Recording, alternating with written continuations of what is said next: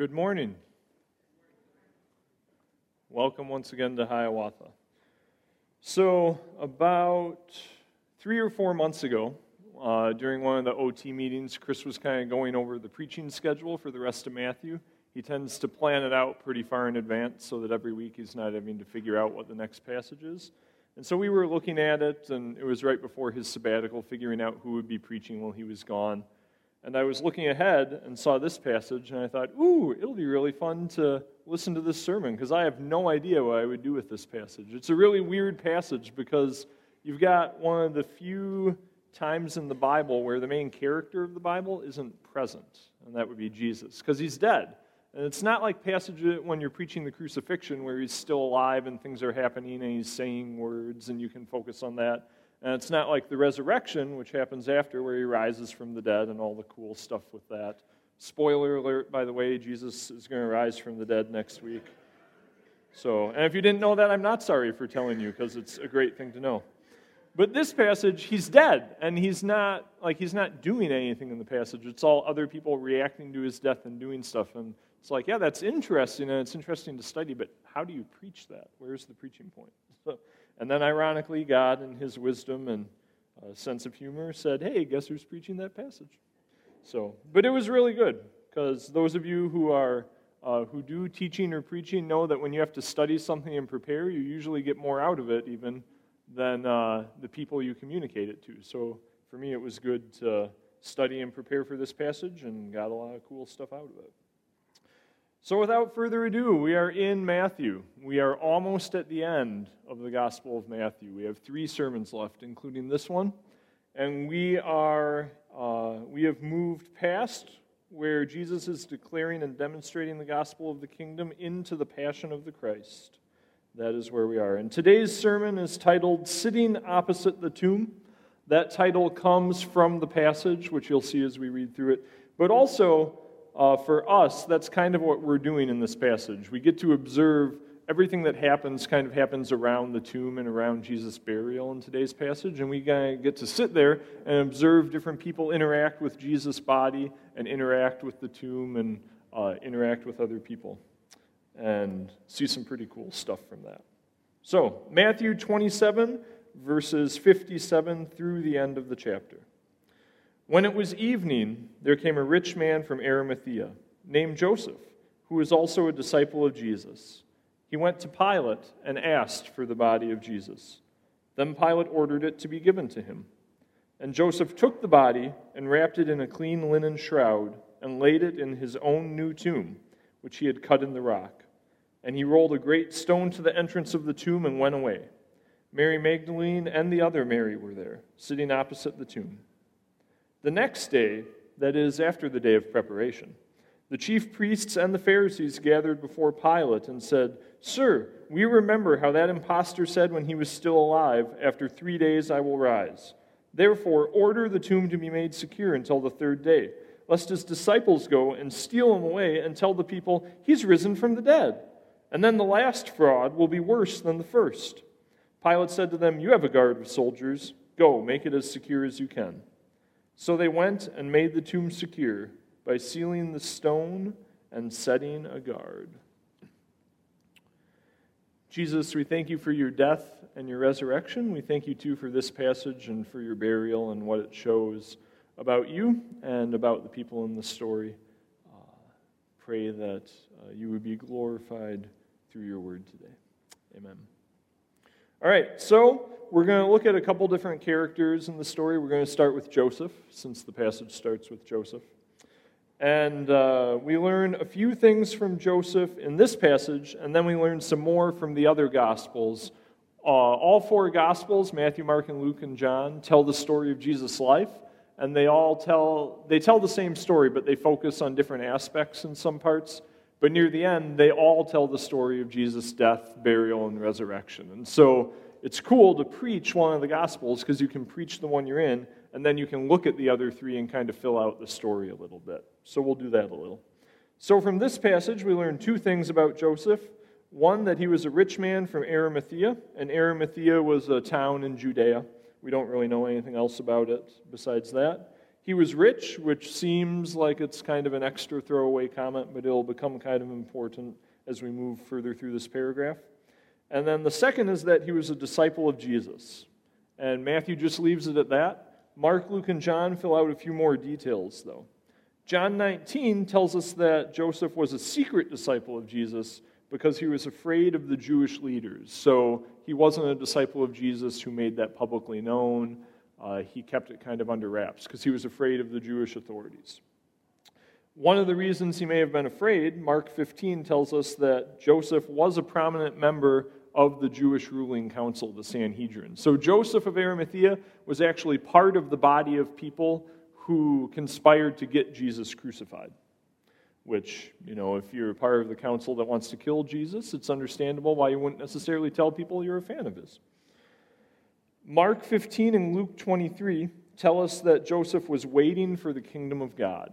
So he expected the kingdom of God to come. He expected God to come and do something. He was eagerly waiting for and anticipating this. And Luke 23 tells us uh, finally that Joseph had not consented to the decision to crucify Jesus. So the decision sometimes in the Gospels is kind of presented as this unanimous thing, but it wasn't. Joseph of Arimathea was a member of this council, and he had not consented. He did not agree with the decision to crucify Jesus. But obviously, one man against the council, there's nothing he could do about it. And for the plan of God, Jesus had to uh, die and be crucified. So uh, even if he had tried, there would have been nothing he could have done to change it. So that's what we know about Jesus, or Jesus, about Joseph. A little bit of uh, information about him. And now we're going to move through this paragraph, and there's a lot of cultural stuff that's happening here that you don't really pick up on just reading through. Uh, that just shows some really cool stuff about what's going on here. And we're going to start with when it was evening. All right, telling what time it is, that's great. Why do I care?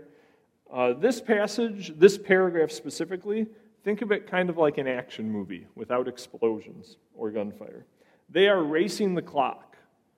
And the fact that it says when it was evening shows that they're getting down to the wire. The reason is Jesus was crucified on Friday. So earlier in Matthew, uh, the previous week, it says that he was hung on the cross and he was up there around noon and he died around 3 p.m. on Friday. Now, the Jewish Sabbath, which is the Jewish holy day, was actually Saturday, not Sunday. But their days go from 6 p.m. to 6 p.m., not midnight to midnight. And so the Sabbath started Friday night at 6 p.m. And for various reasons, which we'll talk about in a minute, they had to have Jesus' body off the cross and in a tomb before the Sabbath. Because once the Sabbath hit, they couldn't do that anymore. They would have to wait until Saturday night when the Sabbath ended. So they're racing the clock to get Jesus off the cross and in the tomb before about 6 p.m. The Sabbath started at sundown, which would have been about 6 at this time of year. So they are racing the clock. Um, one of the reasons that they had that they couldn't leave Jesus' body hanging on the cross from Deuteronomy 21. Uh, part of the Old Testament law, God writes through Moses If anyone is found guilty of an offense deserving the death penalty and is executed, and you hang his body on a tree, you are not to leave his corpse on the tree overnight, but are to bury him that day. For anyone hung on a tree is under God's curse. Which tells us two things. One, that Jesus, being hung on a tree and crucified as the method of his death, was cursed by God on the tree, which was part of him taking on the sin of the world, taking the punishment that was due us for our sin against God. But also, according to Old Testament law, they couldn't leave his body hanging on the cross overnight. They had to take it down the same day and get it buried, which is tricky when you don't die till 3 p.m. and you have to have it done by 6 p.m. That's not a very large window of time. Um, so, because of the Deuteronomy thing and because of the Sabbath, that had to happen. So, Joseph comes and he goes to Pilate to ask for the body of Jesus. Again, doesn't seem like that big of a deal. Pilate is the Roman authority in uh, that area, and when someone was crucified, to get a body for burial, you had to get permission from Rome since they're the ones that did the crucifixion. So, all right, he goes to Pilate, no big deal. But asking for the body is a big deal for a couple reasons. One, don't forget that uh, the crime Christ was committed or accused of and sentenced to death for was high treason against Rome. High treason. King of the Jews. the Jewish authorities came to Pilate and said, Hey, there's this guy going around claiming to be king. You've all, we've already got a ruler, that's Caesar. I mean, you can't have two kings. And so he was executed for treason. This is potentially dangerous for Joseph that, to then go and ask for the body of someone who's committed treason, thereby associating himself with Jesus. You know, he might ask Pilate, and Pilate says, Wait, so you want to take and bury and show a sign of respect to this guy who committed treason against the Roman Empire? Just let me write your name down. The secret police will be calling on you tomorrow night. Don't worry about it. Go about your day. So there's potential risk in associating with Jesus. Uh, from the Roman side, there's also potential risk in exposing himself more publicly that he cares about Jesus from the Jewish side with the ruling council. So there's that whole thing. The other thing is uh, so in ancient times when people were crucified, uh, usually the corpses were left to rot on the crosses. So it wasn't like you were crucified, when you died, they took you down. They left the corpses up there to rot as a deterrent. You know, someone's walking by, they see a half rotten corpse on a cross, and then you can look up, and usually the charge against the person was written above the cross. So you walk by, you see, oh, that's really gross and disturbing. What was he accused of? High treason. Note to self don't commit high treason against Rome if you don't want to end up crucified. So there was that piece of it. The corpses were not usually allowed to be taken down, they were left to rot. Now, a family member could apply to the local Roman authorities and ask to have the body taken down. Those requests were almost always granted, uh, except in the case of high treason. In the case of high treason, those requests were almost always refused. It's like, no, these people tried to overthrow the Roman Empire. They're going to hang up there and they're going to rot up there, and they're going to be a reminder to everyone that walks by don't defy the Roman Empire. Because if you do, this is how you're going to end up. So the fact that he goes and asks Pilate for the body when he knows that it's highly unlikely he's going to even get the body because of the crime he, Christ was accused of is kind of impressive too. Um, yeah. So he asks for the body of Jesus. And what happens? Pilate orders it to be given to him. Now, this tells us a little bit about what Pilate thinks about Jesus being guilty. Now, we already know that Pilate didn't actually think Jesus was guilty of the crime he was accused of. It says that earlier in Matthew, that he perceived that the real reason Jesus was handed over was because the Jews were jealous of the following Jesus had. But this confirms it. Here he is in a, uh, a in his role as an authority of Rome, saying, Yes, you can have the body of this man accused of high treason against the empire, and you can bury him. Now, that's something that could get Pilate in trouble with the uh, authorities that would be over him. Because they'd be like, wait, wait, wait. Guy accused of high treason, you gave his body and let it be buried? No, no, no. So it shows that Pilate does not actually think that Jesus was guilty of the crime of treason uh, which we know explicitly from earlier in the text, but then implicitly from this the fact that Pilate actually gives the body.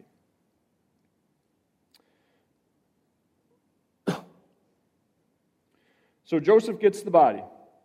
And remember, he's got three hours that this process is happening because he's not going to ask for the body until after Christ is dead. So he's going to Pilate asking for the body. Pilate says yes. Now he has to go to the cross and get the body it says in the Gospel of John he had someone with him, so he had help transporting the body and burying it. Then he has to get the body to a tomb, and you have to have a tomb prepared already. It's not like in two hours, in that time, you can just cut a tomb out of rock and put someone in it. They didn't obviously didn't have the equipment that we would have to be able to do something like that. Uh, and so you have to have this all done within about a three hour period of time. Luke 23 heightens the tension a little bit. Here in Matthew, it says it was evening. So we know, okay, the Sabbath is getting close, nightfall is getting close. Luke says it was about to begin. So they're coming down to the wire. Minutes, maybe a half hour, something like that. They're trying to get this finished up. This is where Joseph's riches matter in the passage. The fact that he had a tomb, his own new tomb, which was cut in the rock. So you know, it's not like, oh, yeah, I'll take the body and uh, we'll just find a tomb laying around. No, you wouldn't just bury someone in someone else's tomb. So Joseph had a tomb. He lived in a town relatively close to where Jesus was crucified, so the tomb was within travel distance in the time frame they have. So he takes Jesus' body, wraps it up in a burial shroud, uh, shows it some respect, follows Jewish custom in that, lays it in his own new tomb, which he had cut in the rock. A new tomb means it had never been used before. This is impressive for a couple reasons. One, Joseph, in handling Jesus' dead body, is making himself ceremonially unclean according to Old Testament law. So the next day on the Sabbath, there are things he's not going to be able to participate in because he's going to be unclean because he touched a dead body. And when you touch a dead body, according to Old Testament law, you're unclean for about seven days, give or take a little, depending on the specific circumstances. So there's that. But also, the fact that Jesus was tried and convicted as a criminal. Now, this isn't according to Old Testament law, but according to Jewish custom at the day. No one else would be able to be buried in the tomb that Jesus was put in.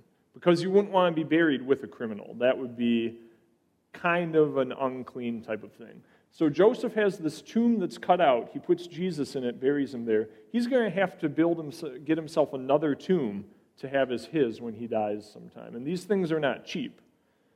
To go and to hire someone to excavate a rock and cut a tomb in it big enough, not just for you, but for your family, is a lot of work and a lot of money. So, uh, yeah, this is not just some flippant thing that Joseph is doing. He's showing Jesus a lot of love uh, and a lot of compassion in his own way.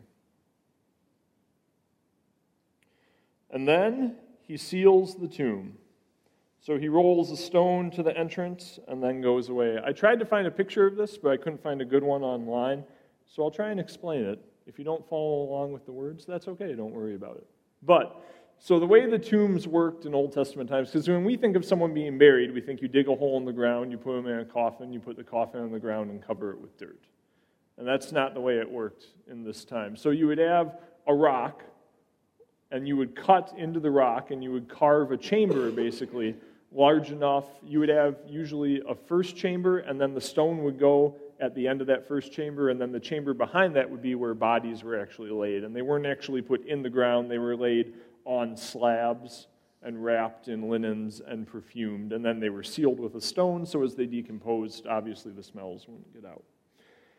So the stone that you would roll away, so you'd walk in, you'd have this outer chamber, and then you'd have a door, you know, yay big, give or take a little bit, and you'd have a stone that was disc shaped that would cover that opening. And the way it worked is you would have a groove in the ground that was at an angle, and so you'd roll the stone, and however many people it took to move the stone could easily roll it into place, one or two people, depending on how large and heavy it was.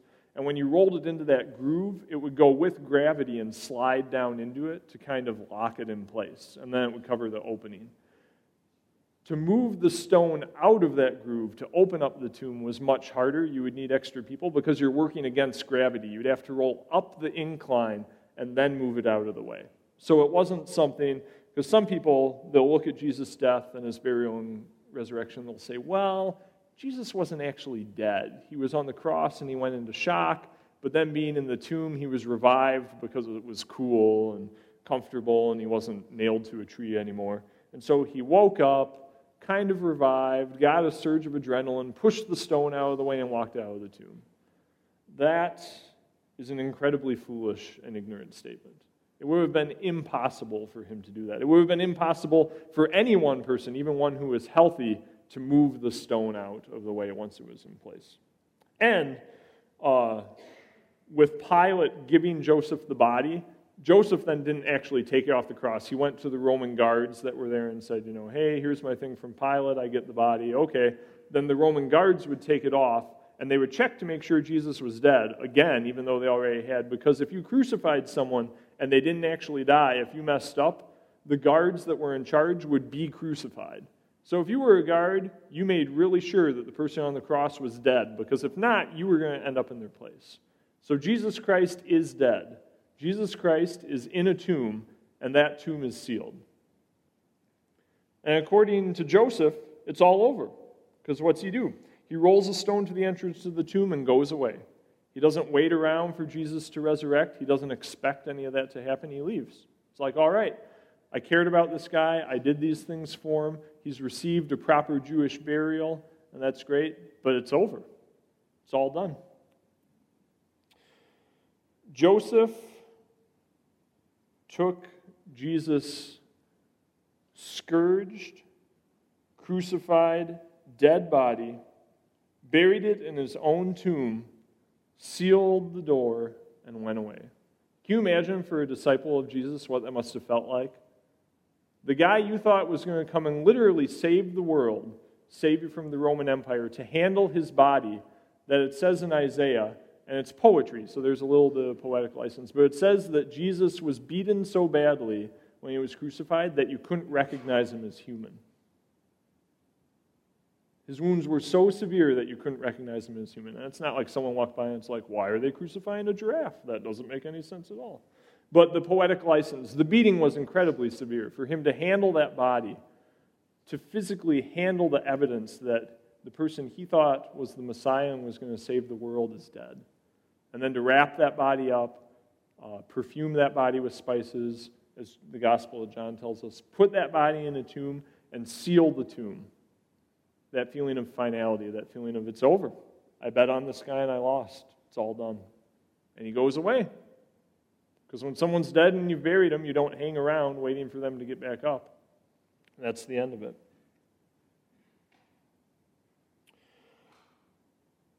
So, we also see a couple things. Uh, Chris and Spencer and the rest of us who have been preaching over and over, we've talked about how God's in control of everything that's happened. Christ is in control of the timeline of his crucifixion, and God is still in control here. The fact that they were able to get the body when he was committed of high treason is God in control of that situation. The fact that Joseph of Arimathea, who was afraid and who did everything in secret, came forward and had uh, the resources to actually bury Jesus within the time frame that they had, that's God in control.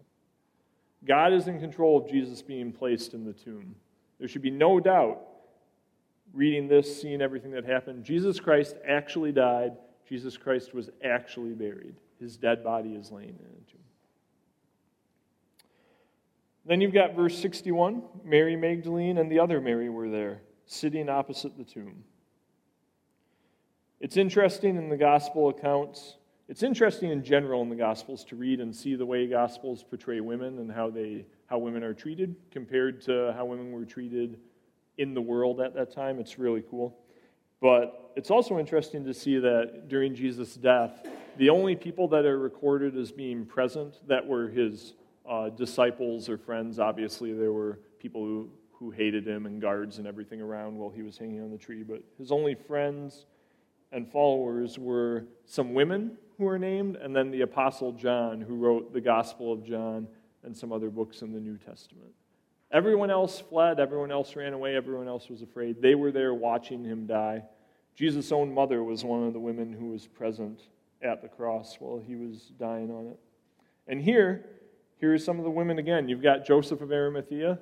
The rest of the 12 aren't here. The ones Jesus told, hey, I'm going to raise from the dead on the third day. You'd think maybe they'd be here. Like, all right, the resurrection's coming. But no, they've gone their own way. And we see in some of the other gospels, they thought it was over. Some of them had gone back to their jobs as fishermen, back to their other careers. They thought it was done. They thought they'd bet and they'd lost. But here are two Marys sitting by the tomb. If you've ever been to an interment, which is the part of a funeral uh, where the body is actually placed in the ground at the so the graveside service, Typically, there's not sitting there unless you've got someone who, you know, for whatever health reason needs to sit. Typically, at an interment, people are standing. Why do people stand? Because you're not there very long. You're there long enough for someone to say a few words, put the body in the ground, and then you leave. You don't hang out. You might go and gather somewhere else for food or fellowship, something like that, but you don't hang out at the grave. And here they are, not just standing watching what Joseph is doing, but they're sitting there, sitting by the tomb. waiting for something to happen. So that is Jesus' friends and followers, what's going on with them. And Matthew kind of lays out how cool it is, how much God's in control, the fact that they got the body, that everything happened according to God's plan, but also uh, the, fact, the fact that God's in control, and then also just the love that these people had for Jesus, the risks they took, and uh, the compassion they showed Even after he's dead, still showing that. Now, uh, we'll move to the other side and look not at his friends and followers, but some of what's happening with his enemies. So we're going to look at the chief priests and the Pharisees. I lumped Pilate together with enemies, mainly because he's in this paragraph on the sermon insert. He's kind of an enemy of Christ, kind of not, but it just fit. So, chief priests and Pharisees. The next day, that is, after the day of preparation, they gathered before Pilate. So, what is the day after the day of preparation? It's the Sabbath. That's why the day before is called the day of preparation. There was a lot you weren't allowed to do on the Sabbath, so you would prepare for it and do it the day before. And that includes things like cooking meals, because there were some cooking things you couldn't do on the Sabbath, some things with taking care of your fields or your livestock or whatever your livelihood was. So on the Sabbath, the chief priests and Pharisees uh, are not resting. They are going to see Pilate. So uh, Commentators go back and forth about whether they were actually breaking the Sabbath. It's po- the things they do here, it's possible they could have done them without breaking Sabbath law, but they also may have. It depends on how far they had to go. Pilate wasn't a Gentile, so it would depend on whether or not they actually went into his palace to talk to him or had him come out to them and kind of stood apart from him to keep separated. But that's not really super important or the point of the passage. Just an interesting thing. But either way, the chief priests and Pharisees are not resting as would typically be expected, they're out seeing Pilate. So they come to Pilate. Notice that they call him Sir, showing him respect, uh, buttering them up a little bit to get what they want. They call Jesus an impostor. According to Webster's dictionary, an impostor is one that assumes a false identity or title for the purpose of deception. Now, if you've been here at all for Matthew, you know that the chief priests and Pharisees and Sadducees are not at all fans of Jesus Christ.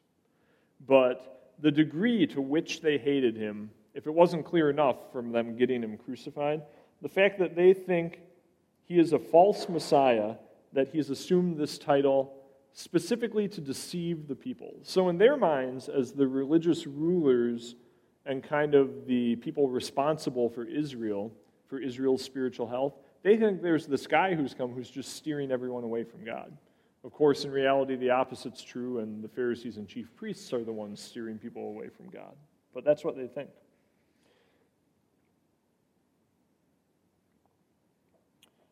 And now he's dead, but they still have to deal with it because he predicted that he would rise from the dead. They apparently were aware of this prediction. Jesus just didn't predict this to the 12, his closest followers. Other people were aware of it too. So they know he made this prediction. So they think, all right, what do we do about this? Well, he said the third day, so we only have to care about it till then. After that, if they steal the body, we can just point to it and say, yeah, but he said three days and it didn't happen. So the prophecy was false. So it's like, all right, how can we prevent his body from being taken before the third day? Well, we'll make the tomb secure. And you see in 66 what it means for them to make the tomb secure. It means sealing the stone and setting a guard. So, setting a guard, that's kind of obvious, posting guards. So, if someone comes to move the stone, they're like, hey, what do you think you're doing? Oh, we're just moving this. Oh, no, you're not. Sealing the stone uh, would be putting a wax seal on it, probably with Pilate's inscription or some Roman inscription. And so you would go, someone would go to the tomb, see the seal, and say, okay, this has been officially sealed by the Roman Empire. If I open this, I'm going to have trouble with Rome. And for a lot of people, especially if you're trying to open the tomb of someone who is crucified as a criminal, that would deter you. You'd be like, you know what, it's not worth it. It's not worth possibly dying. It's not worth possibly getting imprisoned or exiled from the empire. I'm just going to leave it be.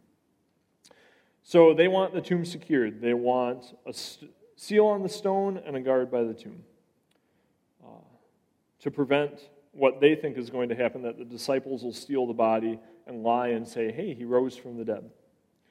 And this last phrase of theirs, the last fraud will be worse than the first. So the first fraud in their minds is Jesus claiming to be the Messiah, preaching and teaching, and basically leading Israel astray in their eyes. In actuality, pointing Israel towards God. The last fraud is the claim Jesus rose from the dead. Yeah, he's a Messiah, but he's not just a dead Messiah, he's a risen Messiah. And that's so much cooler and so much more powerful and so much better for those who believe in and follow him than a Messiah who just did a lot of cool things, said a lot of neat things, and then died. So that is their view of Christ and of uh, what's in the minds of the disciples. And so they go, Pilate, they want to cut this off at the pass.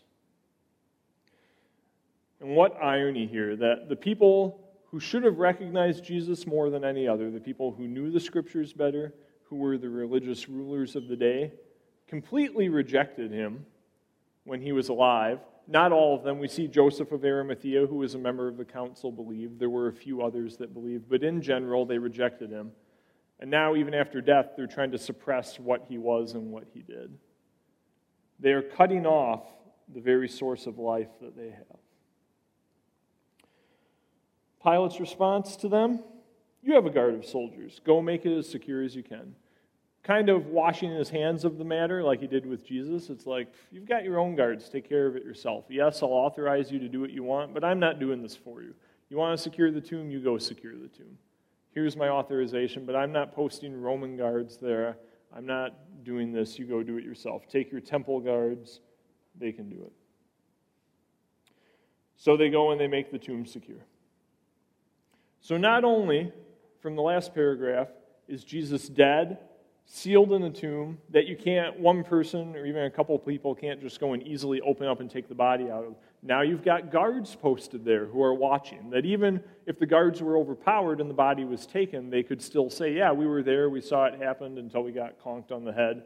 They came and they stole the body. Jesus didn't raise from the dead. And you've got the stone sealed which is going to deter a lot of people from trying to break into the tomb because you've got more severe consequences now because Rome is involved. So Jesus Christ was actually dead, was actually buried, and the tomb was guarded and had some other precautions in place to prevent people from getting into it and taking the body. And all this, of course, is set up for what happens next week when he raises from the dead and just makes it that much sweeter. It would be incredibly sweet even even without this. But now comes the part that's kind of weird with the sermon where I was looking at before. It's like, all right, so that's the sermon, but where's the preaching point? Like, Jesus is dead. Here's all these facts, which are cool. It's neat to see God in control of everything. It's great to have that reassurance. But what's the point? Like, he hasn't risen from the dead yet. What do we do with that? It would be wrong to conclude by saying, well, you've got the good response of Joseph and the women and the bad response of the Pharisees and the other religious rulers. So you should have the good response, you know. When the opportunity comes to do something for Christ, whatever that looks like, you should do it. When the opportunity comes to sit and wait for Christ, you should do that. You should not go around saying he was an impostor, uh, that he's a fraud, uh, perpetrating that. Now, those statements are true statements, kind of, but they're not appropriate for us. Every response in this passage is a wrong response for us. The reason it's a wrong response is because Jesus Christ is not in the tomb anymore. Jesus Christ has risen from the dead. And it's really impossible to preach this passage and not have the main point be the same main point that it's going to be next week. That we don't serve a Christ who was put in a tomb and his body has been rotting there for 2,000 years. We serve and we believe in a Christ who died and was buried and walked out of the grave. He walked out of that tomb alive and he's still alive 2,000 years later. Jesus Christ is not in the tomb. And so the sermon title, Sitting Opposite the Tomb, is great for this sermon. But this isn't what we should be doing on a regular basis.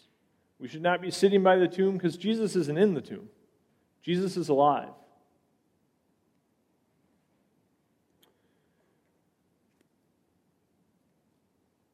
I'm going to read, I don't have this on the screen.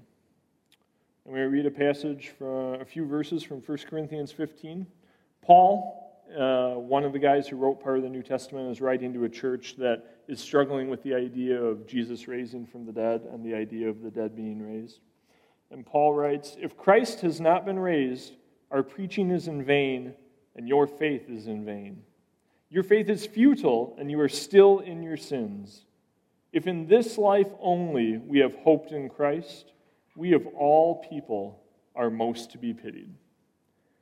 If this is the end of the sermon, or the end of the gospel at chapter 27, This is a waste of all our time. It is a waste of your time to sit there and listen to me preach. It is a waste of my time to be up here preaching. It is a waste of time to come here.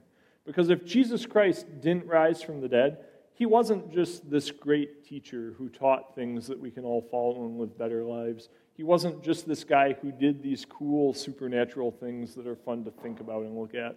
Because he's a guy who claimed that he was God and that he would raise from the dead. So if he didn't do that, he's either the worst liar who's ever walked the earth or the most mentally unstable person who ever walked the earth. And neither of those are someone you really want to emulate or follow. If Jesus Christ didn't raise from the dead, Christianity is a waste of time. Period. But he did raise from the dead. Jesus Christ is risen from the dead. Jesus Christ is alive. He is seated in heaven at the right hand of the Father. He intercedes for us day and night. The Holy Spirit, for those who have trusted in Christ, who believe in Him, the Holy Spirit lives inside of us. God is in us. And this is the great news of this passage. Because otherwise, this is a horrible passage. If it ends with Jesus just being dead, that's horrible news. But Jesus is not dead. And so the conclusion for us is not be like these people in the passage or be like these people in the passage. The conclusion is remember this week that you serve a risen Christ, not a Christ who's in the tomb. You serve a Christ so powerful that death couldn't hold him. You serve a Christ so powerful that an empire that at that time basically ruled the world couldn't stand against him and change his plans. That an entire nation, the religious authorities of that nation, couldn't stop what he had planned. And you serve a Christ who's not only powerful, but is loving. Look at the love that Joseph of Arimathea and the Marys had for this man. The things that they're willing to do in this passage. And if you read through the Gospels, you can begin to see why they had that love. You see how Jesus interacted with people, how he cared for people, and he still cares for people. He cares for you, and he cares for me. And he showed that caring ultimately by dying in our place a horrible, incredibly painful, torturous death and raising from the dead. And that raising from the dead is what makes it possible for us to experience all the benefits of what he did and all the benefits of his love. And to come close to a God from whom we were all far away, because we were all, in one sense or another, the religious rulers and authorities. It's easy to look, read the Gospels and look and think, I would never have done that. But we would have, because we've all had times in our lives we rejected Jesus Christ. And we said, No, not for me. So, in closing, remember that we do not serve a man who is laying in a tomb. We serve the God man who was raised from the dead. And amen to that. Because if not, we'd be in a lot of trouble. God, thank you for this passage. Thank you for showing us through this, just reinforcing the idea that Christ actually died, that he actually was buried and that makes his resurrection that much sweeter when it happens next week, God. I pray for everyone in this room that uh, those times we're tempted to just sit by the tomb metaphorically, to try and do for ourselves, or just wait around for something to happen. Uh, when we think of you as dead and not alive, that you would remind us you are alive. You're alive in the literal physical sense. You're alive in our lives. You're active and working. You have not abandoned us you have not died again. Amen.